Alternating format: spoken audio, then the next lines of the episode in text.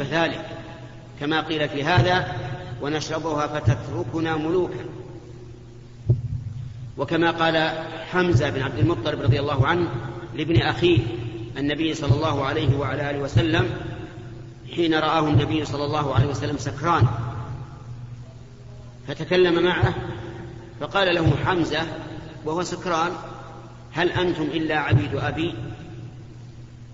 وهذه كلمة بشعة لكنه سكران والسكران لا يؤاخذ بما يقول.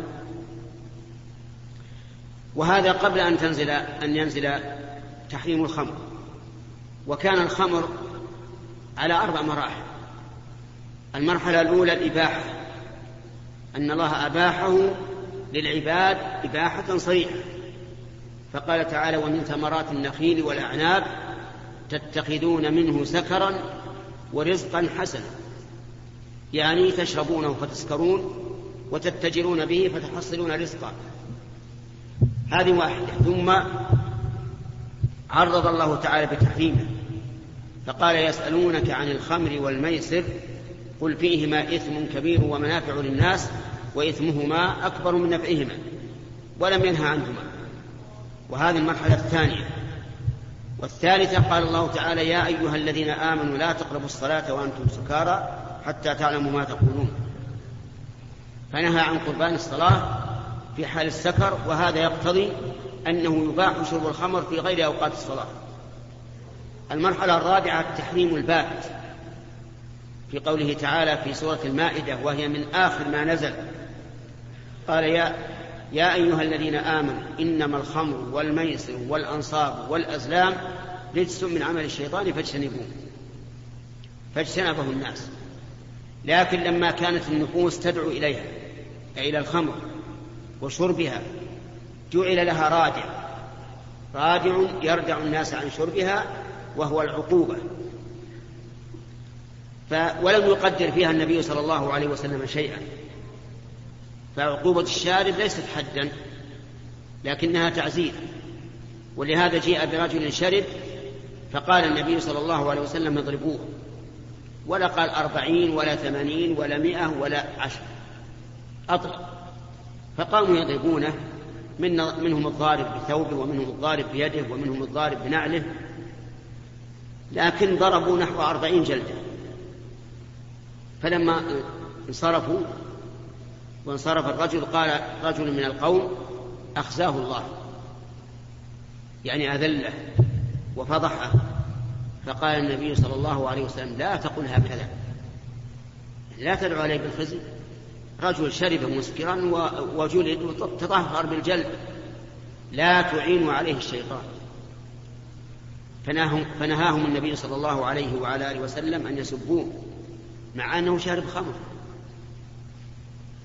اذا ما موقفنا من شارب الخمر؟ موقفنا أن ندعو له بالهداية. واللهم اهده اللهم أصلحه. اللهم ابعده عن عن هذا وما أشبه ذلك. أما أن تدعو عليه فإنك تعين عليه الشيطان. وفي هذا دليل على أن الخمر محرم وأن لا عليه عقوبة. لكن في عهد عمر بن الخطاب رضي الله عنه انتشرت الفتوحات ودخل في دين الإسلام أناس جدد. وكثر شرب الخمر في عهده. وكان رضي الله عنه رجلا حازما ناهيك به فأراد أن يعاقب شارب الخمر بعقوبة تكون أشد وأردع إلا أنه رضي الله عنه لورعه وتحرزه جمع الصحابة. والمراد جمع ذوي الرأي. ما هو كل صحابي. لأن السوقة وعامة الناس لا يصلحون لمثل هذه الأمور ولا لأمور السياسة وليس لعامة الناس أن يلوكوا ألسنتهم بسياسة ولاة الأمور. السياسة لها أناس والصحون والقدور لها أناس آخرون.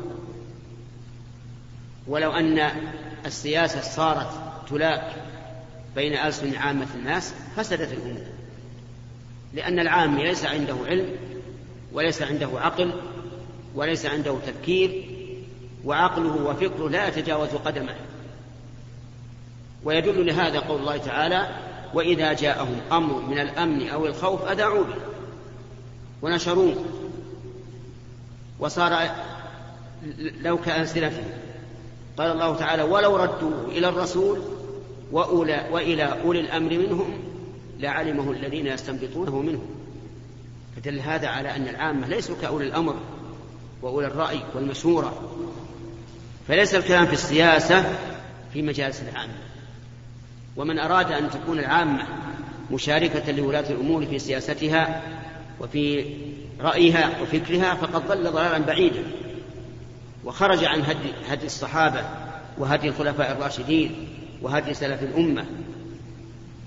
فالمهم أن عمر بن الخطاب رضي الله عنه بحزمه جمع ذوي الرأي من الصحابة وقال لهم ما معناه؟ كثر شرب الخمر. وإذا قل الوازع الديني يجب أن يقوى الراجع السلطاني.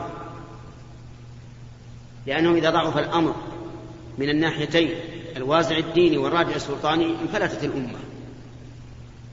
فاستشارهم ماذا يصنع؟ فقال عبد الرحمن بن عوف يا أمير المؤمنين أخف الحدود ثمان جلدة. ارفع العقوبة إلى ثمانين جلدة. ويشير رضي الله عنه أعني عبد الرحمن إلى حد القذف. فإن الله تعالى قال والذين يرمون المحصنات ثم لم يأتوا بأربعة شهداء فاجلدوهم ثمانين جلدة. هذا أخف الحدود. فرفع عمر رضي الله عنه عقوبة شارب الخمر إلى ثمانين. وهذا كالنص الصريح على أن عقوبة شارب الخمر ليست ليست حدا بل هي صريح لأنه قال أخف الحدود ثمن ووافقه الصحابة على هذا. ولم يقل عمر رضي الله عنه إنه ليس كذلك. فرفعه عمر وجعل ذلك ثمانين جلدة من أجل أن يرتدع الناس. وقد جاء في السنة أن شارب الخمر إذا شرب فجلد ثم شرب فجلد ثم شرب فجلد ثم شرب الرابعة فإنه يجب قتله. هكذا جاء في السنن. وأخذ بظاهره الظاهرية وقالوا شارب الخمر إذا جلد فإنه يقتل في الرابعة لأنه أصبح عنصرا فاسدا لم ينفع به الإصلاح والتقويم. وتوسط وقال جمهور العلماء إنه لا يقتل بل يكرر عليه الجلد وكلما شرب جلد. وتوسط شيخ الإسلام رحمه الله فقال إذا كثر شرب الخمر في الناس ولم ينتهي الناس بدون القتل فإنه يقتل في الرابعة. وهذا قول وسط روعي فيه الجمع بين المصلحتين مصلحة ما يدل عليه ظاهر النصوص الصريحة لأن عمر لم يرفع العقوبة إلى القتل مع أنه يقول إن الناس كثر شربه. وبين هذا الحديث الذي اختلف الناس في صحته وفي بقاء حكمه هل هو منسوخ أو غير منسوخ وهل هو صحيح أو غير صحيح. وعلى كل حال فما اختاره شيخ الإسلام فهو عين الصواب. أنه إذا كثر شرب الناس الخمر ولم ينتهي الناس بدون القتل فإنه يقتل الشارب في الرابعة. وليت ولاة الأمور يعملون هذا العمل. لو عملوا هذا العمل لحصل خير كثير واندرأ شر كثير وقل شرب الناس للخمر الذي بدأ ينتشر والعياذ بالله وفي بعض البلاد الإسلامية ينتشر انتشر كانتشار الشراب المباح كعصير الليمون وعصير البرتقال وما أشبه ذلك. وهذا لا شك أنه مظهر غير مظهر المسلمين وأنه استباحة له في الواقع لأن كونه يبقى منشورا بين الناس يفتح الإنسان الثلاجة ويشرب الخمر والعياذ بالله هذا كالاستباحة. وهذا ينطبق عليه قول النبي عليه الصلاة والسلام ليكونن أقوام من أمتي يستحلون الحرى والحرير والخمر والمعازف فإن الناس الآن تقاسموا هذه الأشياء الأربعة. منهم من انتشر في شعوبهم الزنا واللواط والعياذ بالله. وصار عندهم يباع. يذكر لنا أنه في بعض البلاد إذا نزلت الطائرة وإذا في المطار فتيات وفتيان. يقال للنازل من تبي بنات ولا بنين والعياذ بالله. جميلة ولا غير جميلة شابة ولا غير شابة. هذا استحلال الحر يعني الزنا أو اللواط. وفي بعض البلاد الخمر منتشر يباع في الأسواق ويشرب ليلا ونهارا وكأنه شراب حلال. وفي بعض البلاد ولا سيما في المترفين من رعيتهم تجد الرجل كالمرأة يلبس الحرير واللي من الثياب وربما يلبس حلي الذهب قلادة أو أو إزرار أو خاتم أو ما أشبه ذلك. والمعازف الآن حدث ولا حد حرج. المعازف منتشرة في غالب بلاد الإسلام. إن لم أقل كل بلاد الإسلام فقد انتشرت والعياذ بالله المعازف بجميع أنواعها. فنسأل الله السلامة والهداية وأن يصلح ولاة الأمور ورعاياهم إنه على كل شيء قدير. الحمد لله رب العالمين والصلاة والسلام على نبينا محمد وعلى آله وصحبه أجمعين. نقل المؤلف رحمه الله تعالى في سياق الأحاديث في باب تحريم سب المسلم بغير حق. عن أبي هريرة رضي الله عنه قال سمعت رسول الله صلى الله عليه وسلم يقول من قذف مملوكه بالزنا يقام عليه الحد يوم القيامة إلا أن يكون كما قال. متفق عليه بسم الله الرحمن الرحيم قال المؤلف النووي رحمه الله في كتاب رياض الصالحين في باب تحريم سباب المسلم بغير حق. ساق أحاديث وقبلها آية. الحديث الأخير عن أبي هريرة رضي الله عنه أن النبي صلى الله عليه وعلى آله وسلم قال من قذف مملوكه بالزنا أقيم عليه الحد يوم القيامة إلا أن يكون كما قال. المملوك هو العبد. يملكه الإنسان. والمملوك كالسلعة يباع ويشترى ويوهب ويرهن ويوقف إلا أن أحكام الله عز وجل هو والحر على حد سواء في غير الأمور المالية. والسيد مالك للرقيق لعينه يعني رقبته ولمنافعه فإذا قذف عبده بأن قال للعبد يا زاني أو يا لوطي أو ما أشبه ذلك من كلمات القذف فإنه لن يحد في الدنيا لأنه سيد والعبد مملوك لكن يقام عليه في دار عذابها أشد والعياذ بالله وهي الدار الآخرة. يقام عليه الحد يوم القيامة. وعلى هذا فيكون قذف المملوك من كبائر الذنوب لأنه رتب عليه عقوبة في الآخرة تأخر. وكل شيء رتب عليه عقوبة في الآخرة فإنه يكون من كبائر الذنوب. كما قال أهل العلم رحمهم الله في في حد الكبيرة. وأما لو زنى المملوك حقيقة وقذفه سيده بذلك فإنه لا حد عليه. لقول النبي صلى الله عليه وسلم إلا أن يكون كذلك يعني كما قال إلا أن يكون كما قال. ولكن متى يكون كما قال؟ يكون بأن يشهد عليه أربعة أربعة رجال عدول بأنه زنى. ويصرحون بذكر حقيقة الوطي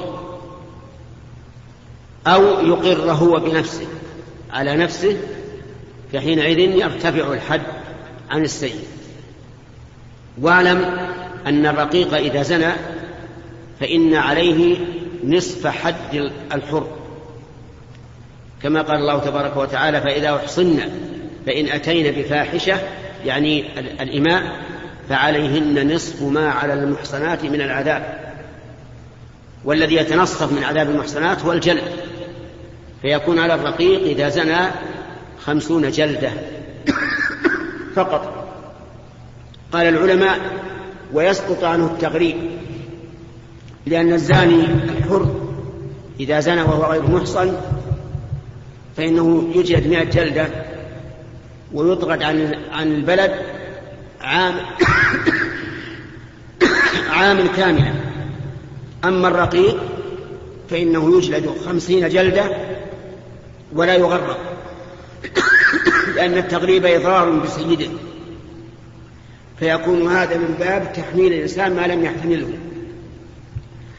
ولل ولل وللسيد أن يقيم على عبده الحد إذا زنى. لقول النبي صلى الله عليه وعلى آله وسلم إذا زنت أمة أحدكم فليجدها. فأمر السيد أن يجلدها. أما الحر فإنه لا يتولى جلده إلا الإمام أو نائبه حتى لو كان ابنك وزنى وهو بالغ عاقل فإنه لا يتولى إقامة الحد عليه. فإنه لا يتولى إقامة الحد عليه إلا الإمام أو نائبه. وكذلك لو زنى أخوك الذي هو صغير بعد بلوغه وهو عاقل فإنه لا يقيمه إلا الإمام أو نائبه. أما السيد أما السيد فيقيمه على عبده خاصة في الجلد. وأما لو سرق العبد فالسرقة فيها قطع يد ولا يتولى قطع اليد إلا الإمام أو نائب ولهذا قال العلماء إن السيد لا يقيم الحد على عبده إلا إذا كان الحد جلدا. والله أعلم. الحمد لله رب العالمين والصلاة والسلام على نبينا محمد وعلى آله وصحبه أجمعين. قال رحمه الله تعالى باب تحريم سب الأموات بغير حق ومصلحة شرعية.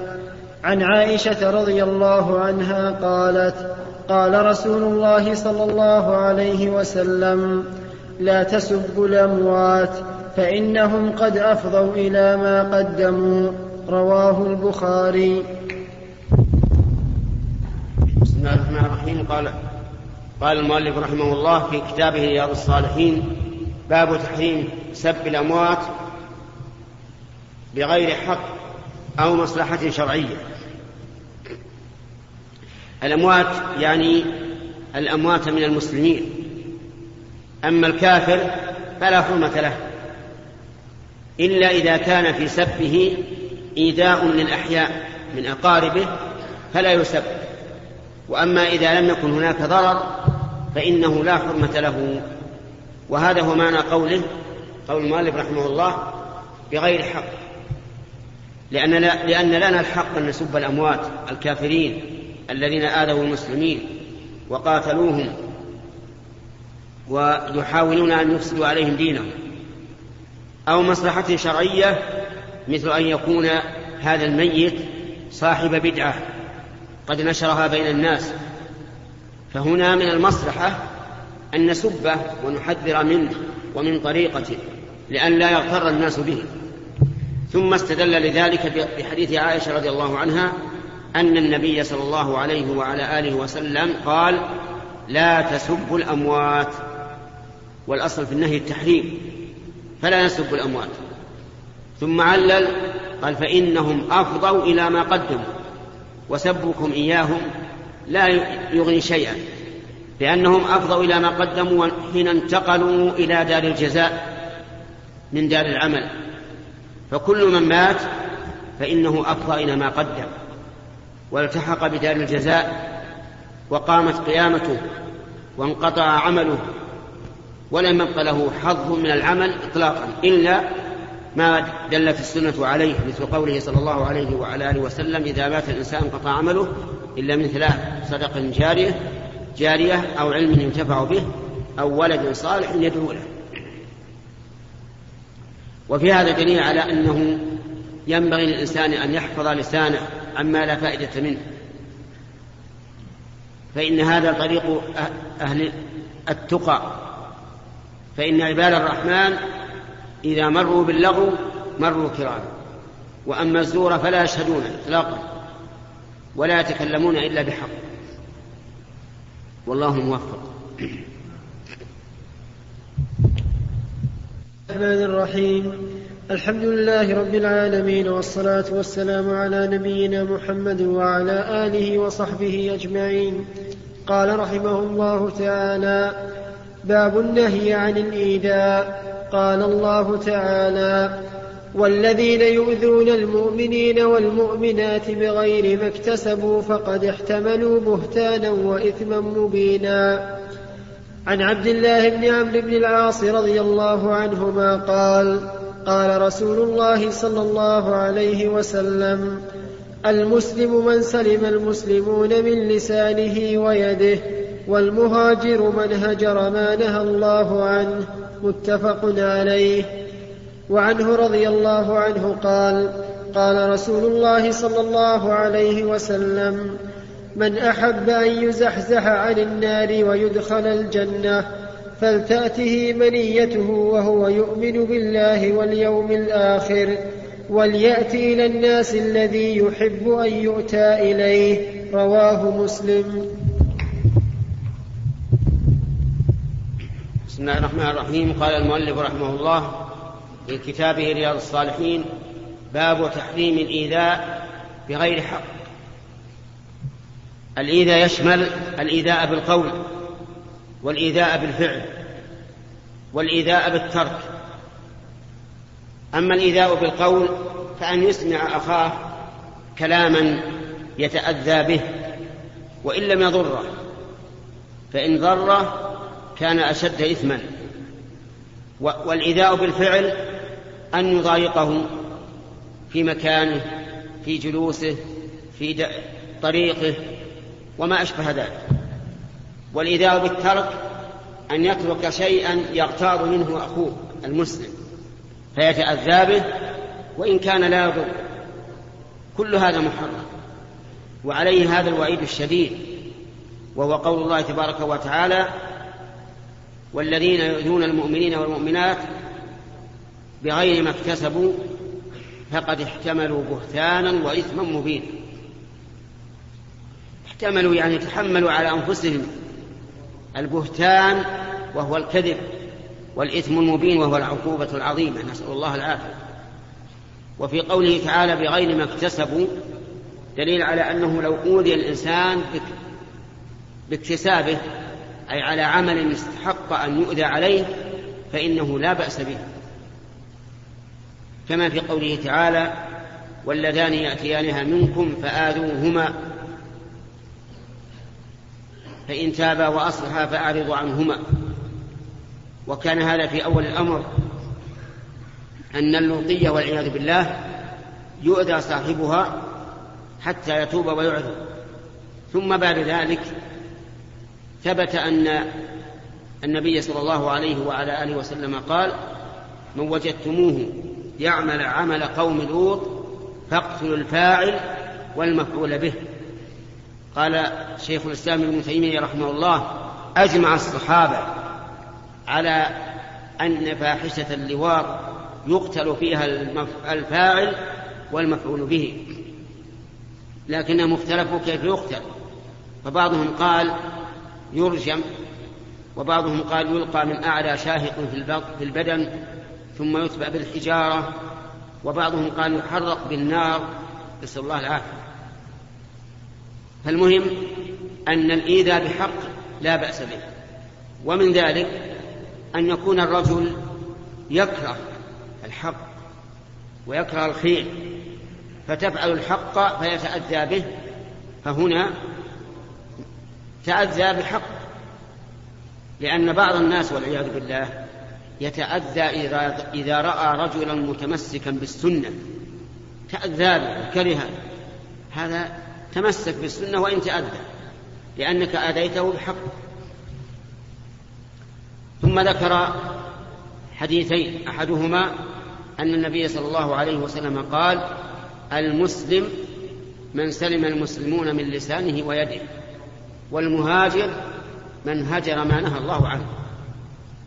المسلم هو الذي سلم المسلمون من لسانه فلا يلعنهم ولا يسبهم. ولا يشتمهم ولا يغتابهم ولا ينم فيهم. كل آفات اللسان المتعلقة بالخلق قد كفها فسلم الناس منه. وسلم المسلمون من يده أيضا لا يعتدي عليهم بضرب ولا سرقة ولا إفساد مال ولا غير ذلك. هذا هو المسلم. وهذا ليس المراد بذلك أنه ليس هناك مسلم سواه لكن المعنى أن هذا من الإسلام. وإلا فإن المسلم من استسلم لله تعالى ظاهرا وباطنا. لكن أحيانا يأتي مثل هذا التعبير من أجل الحث على هذا العمل. وإن كان يوجد سواه. والمهاجر من هجر ما نهى الله عنه.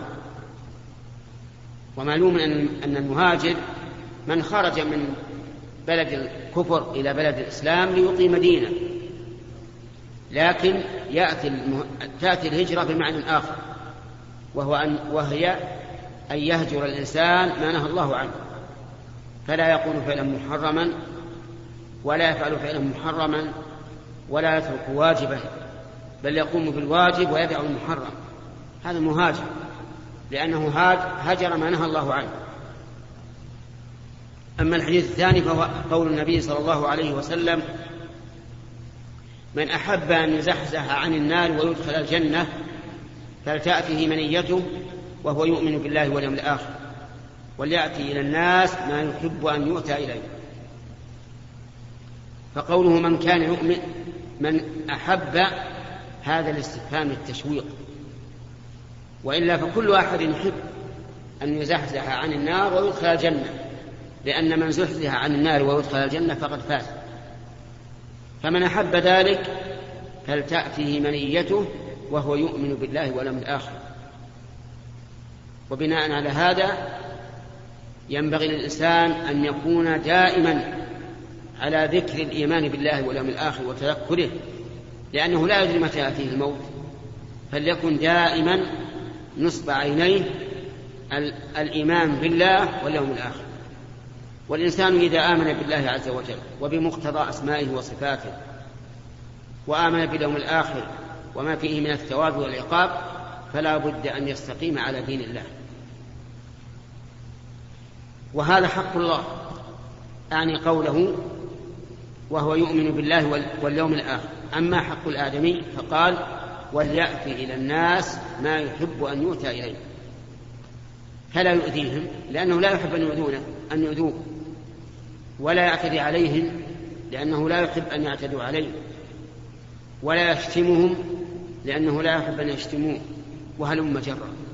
لا يغشهم في البيع والشراء وغير ذلك ولا يكذب عليهم لأنه لا يحب أن يفعل به ذلك.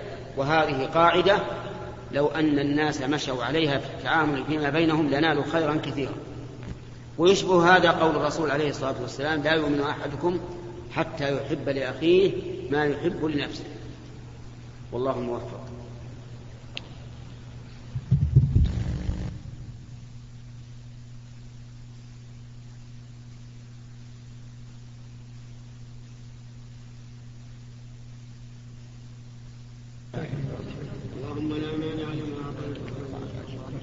وعلى بسم الله الرحمن الرحيم. الحمد لله رب العالمين والصلاة والسلام على نبينا محمد وعلى آله وصحبه أجمعين. قال رحمه الله تعالى باب النهي عن التباغض والتقاطع والتدابر. قال الله تعالى إنما المؤمنون إخوة. وقال تعالى أذلة على المؤمنين أعزة على الكافرين. وقال تعالى محمد رسول الله والذين معه أش... محمد رسول الله والذين معه أشداء على الكفار رحماء بينهم. بسم الله الرحمن الرحيم. قال النووي رحمه الله تعالى في كتابه رياض الصالحين باب النهي عن عن التباغض والتقاطع والتدابر. التباغض بالقلوب والتقاطع بالافعال والأقوال أيضا والتدابر بالأفعال أيضا. أما التباغض في القلوب فأن يبغض الإنسان أخاه المؤمن وهذا أعني بغض المؤمن حرام لأي شيء تبغضه. قد يقول ابغضه لأنه يعصي الله عز وجل. فنقول وإذا عصى الله لا تبغضه بغضا مطلقا. الذي يبغض بغضا مطلقا على كل حال هو الكافر لأنه ما في خير. أما المؤمن فإنه وإن, وإن عصى وإن أصر على معصية يجب أن تحبه على ما معه من الإيمان وأن تكرهه على ما معه من الفسق والعصيان. فإن قال إنسان كيف يجتمع البغض والحب؟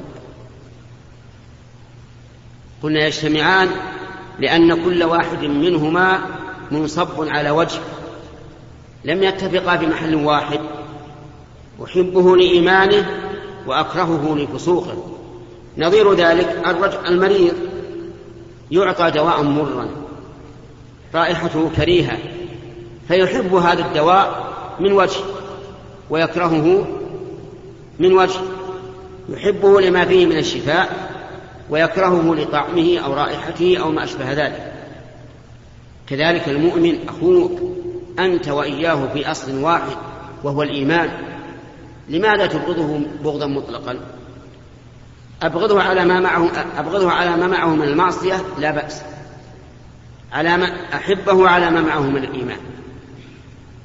وهذا يؤدي أعني إذا أحببته لما معه من الإيمان وكرهته لما معه من الفسق هذا يؤدي إلى أن تنصحه. لأنك تعتقد أنه, أخوك فتحبه وتود له ما تود لنفسك فتنصحه على ما تكرهه فيه من المعصية. ومن ذلك السلام عليه. سلم عليه ولو كان عنده معصية. إلا إذا علمت أنك إذا تركت السلام عليه اهتدى وصلحت أموره فهنا يكون الهجر دواء نافعا. وأما التقاطع فهو تقاطع الصلة بينك وبين أخيك. أخوك المؤمن له حق عليك أن تصله ولا يحل لك أن تقطعه.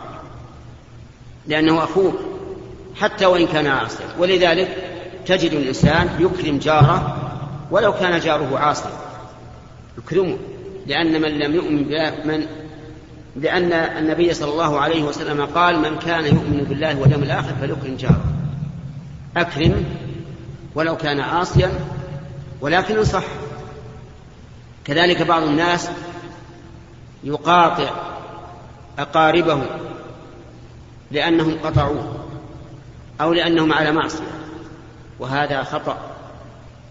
صل أقاربك وإن كانوا عصاة صلهم وإن كانوا يقطعونك.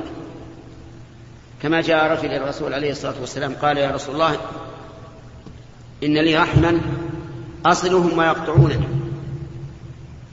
وأسيء وأحسن إليهم ويسيئون إلي وأحلم عليهم وقال كلمة أخرى فقال النبي صلى الله عليه وسلم إن كان الأمر كما قلت فكأنما تصفهم المل يعني كأنما تدخل في قلوبهم الرماد أو التراب الحار. يعني فاستمر على صلتك ولو كانوا يقطعونك ولو كانوا يسيئون إليك ولو كانوا يعتدون عليك صلهم. لأن من لا يصل إلا إذا وصل فليس بواصل بل هو مكافئ. التدابر. أيضا التدابر لا يحل بين المؤمنين.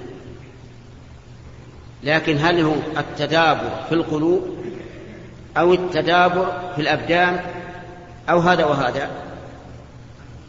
هذا وهذا. لا تدابر في القلوب. حتى لو وجدت من أخيك أنه أدبر عنك بقلبه فاقرب منه وأقبل عليه. ادفع بالتي هي أحسن فإذا الذي بينك وبينه عداوة كأنه ولي حميد. لو طبقنا هذه التوجيهات الإلهية والنبوية لحصل لنا خير كثير لكن الشيطان يلعب علينا. يقول كيف تصل وهو يقطع؟ كيف تقبل عليه وهو يدبر عنك؟ اتركه. هذا ما في خير هذا من هذا من وحي الشيطان. أما الله عز وجل والنبي عليه الصلاة والسلام فإن نصوص الكتاب والسنة كلها تحرم التدابر. كذلك التدابر بالأبدان.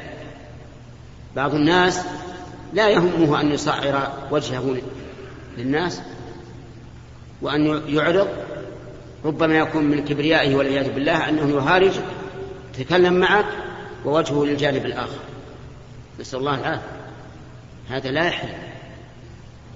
بعض الناس أيضا كالبهائم تجدهم جلوس في مكان واحد كل واحد من الثاني دبره وظهره. ما هذا ليس أدبا.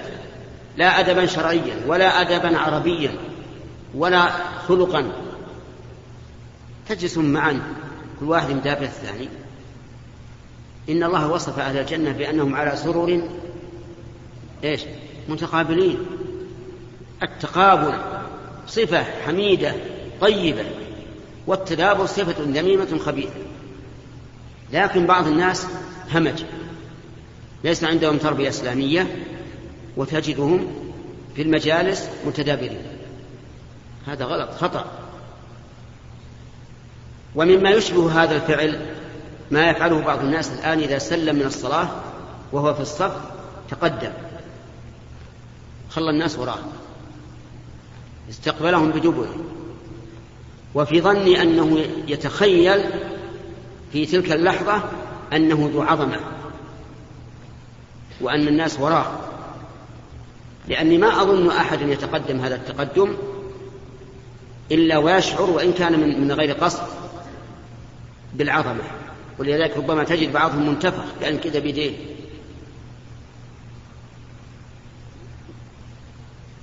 ولقد رأيتموني أنهى عنه. إذا وجدت إنسان تقدم أقول ارجع. لأن هذا يشبه التدابر. يشبه التدابر. فإذا قال والله ضاق علي المكان وركبي توجعني ولا أستطيع أن أبقى مفترشا قلنا الحمد الأمر واسع والحمد لله. قم تقدم وكن على الجدار وافعل ما شئت. أو تأخر أما أن تقدم على الناس تكون بين أيديهم والناس وراءك فهذا ما لا ينبغي. هذه ثلاث أشياء. التباغض والثاني تقاطع والثالث التدابر. كل هذا منهي عنه. وأما الكلام الآيات فسيأتي إن شاء الله تعالى في الدرس المقبل. والله أعلم. نعم.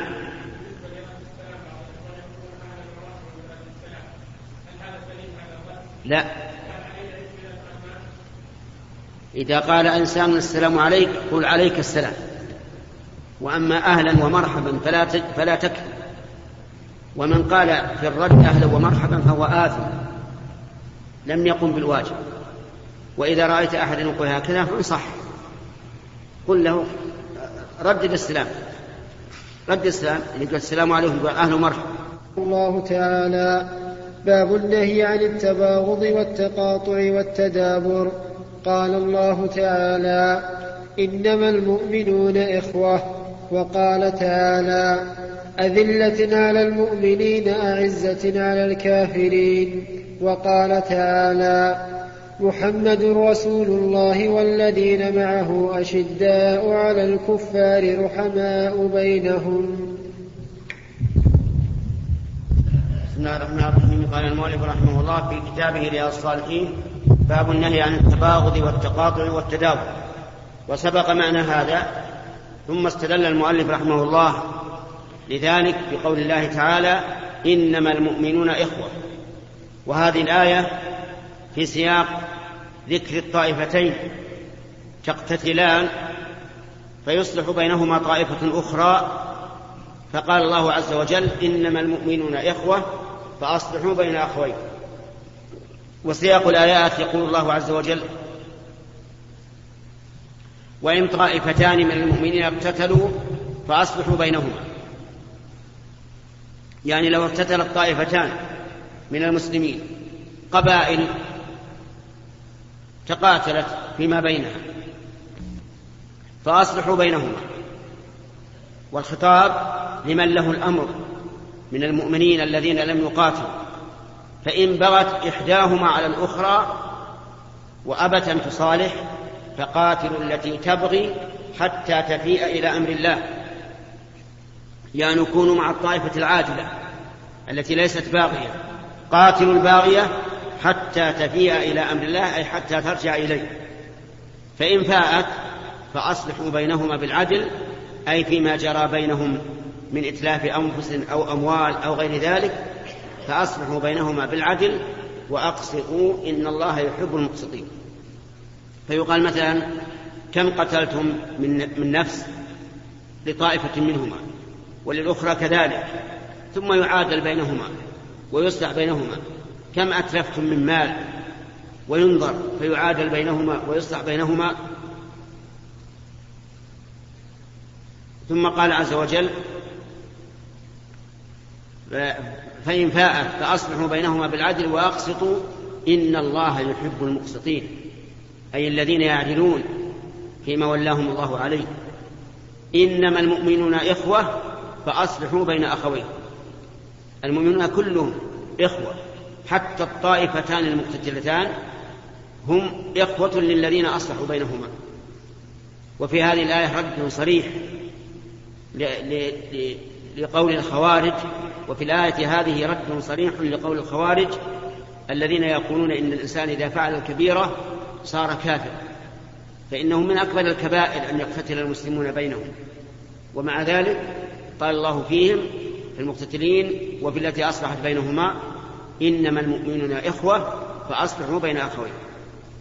فإذا كان الله تعالى أوجب الإصلاح بين المتقاتلين فكذلك أيضا بين المتعادين عداء دون القتل يجب على الإنسان إذا علم أن بين اثنين عداوة وبغضاء وشحناء وتباعد أن يحاول الإصلاح بينهما. وفي هذه الحال يجوز أن يكذب للمصلحة. فيقول مثلا لأحدهم إن إن فلانا لم يفعل شيئا يضرك وما أشبه ذلك ويتأول شيئا آخر غير الذي أظهره لهذا الرجل لهذا الرجل حتى يجري الصلح بينهما. والصلح خير. أما الآية الثانية فهي قوله تعالى يا أيها الذين آمنوا من يرتد منكم عن دينه فسوف يأتي الله بقوم يحبهم ويحبونه. أذلة على المؤمنين أعزة على الكافرين. يعني أنكم لو ارتدتم عن دينكم فإن, فإن ذلك لا يضر الله شيئا. يأتي الله بقوم يحبهم ويحبونه لقيامهم بعبادته واتباع رسوله صلى الله عليه وعلى آله وسلم لأن من أقوى أسباب محبة الله للعبد أن يتبع الرسول كما قال تعالى يا قل إن كنتم تحبون الله فاتبعوني يحببكم الله ويغفر لكم ذنوبكم. فأنت إذا أحببت أن الله يحبك فاتبع الرسول. الطريق بين واضح. يقول الله عز وجل فسوف يأتي الله بقوم يأتي الله بقوم يحبهم ويحبونه. أذلة على المؤمنين أعزة على الكافرين. وهذا وصف المؤمن حقا. أنه بالنسبة لإخوانه المسلمين ذليل متواضع متهاون متسامح. أما على الكافرين فهم أعزة أعزة على الكافرين. يعني أنهم أقوياء أمام الكافر لا يلينون له ولا يداهنونه ولا يحبونه ولا يوادونه لأن كل هذا بالنسبة للكافر حرام على المؤمن. لا يجوز للمؤمن أن يواد الكافر ولا يجوز له أن يذل له لأن الله تعالى جعل له دينا يعلو على الأديان كله بل يجب علينا أن نبغض الكفار وأن نعتبرهم أعداء لنا وأن نعلم أنهم لن يفعلوا بنا شيئا هو في مصلح هو في مصلحتنا إلا لينالوا ما هو أشد من من مما نتوقع من الإضرار بنا لأنهم أعداء. والعدو ماذا يريد أن يفعل بك؟ يريد أن يفعل بك كل سوء. وإن تظاهر بأنه آه، صديق أو بأنه ولي لك فهو كاذب. إنما يسعى لمصلحته لأنه لا أحد أصدق من الله عز وجل وهو يعلم ما في الصدور.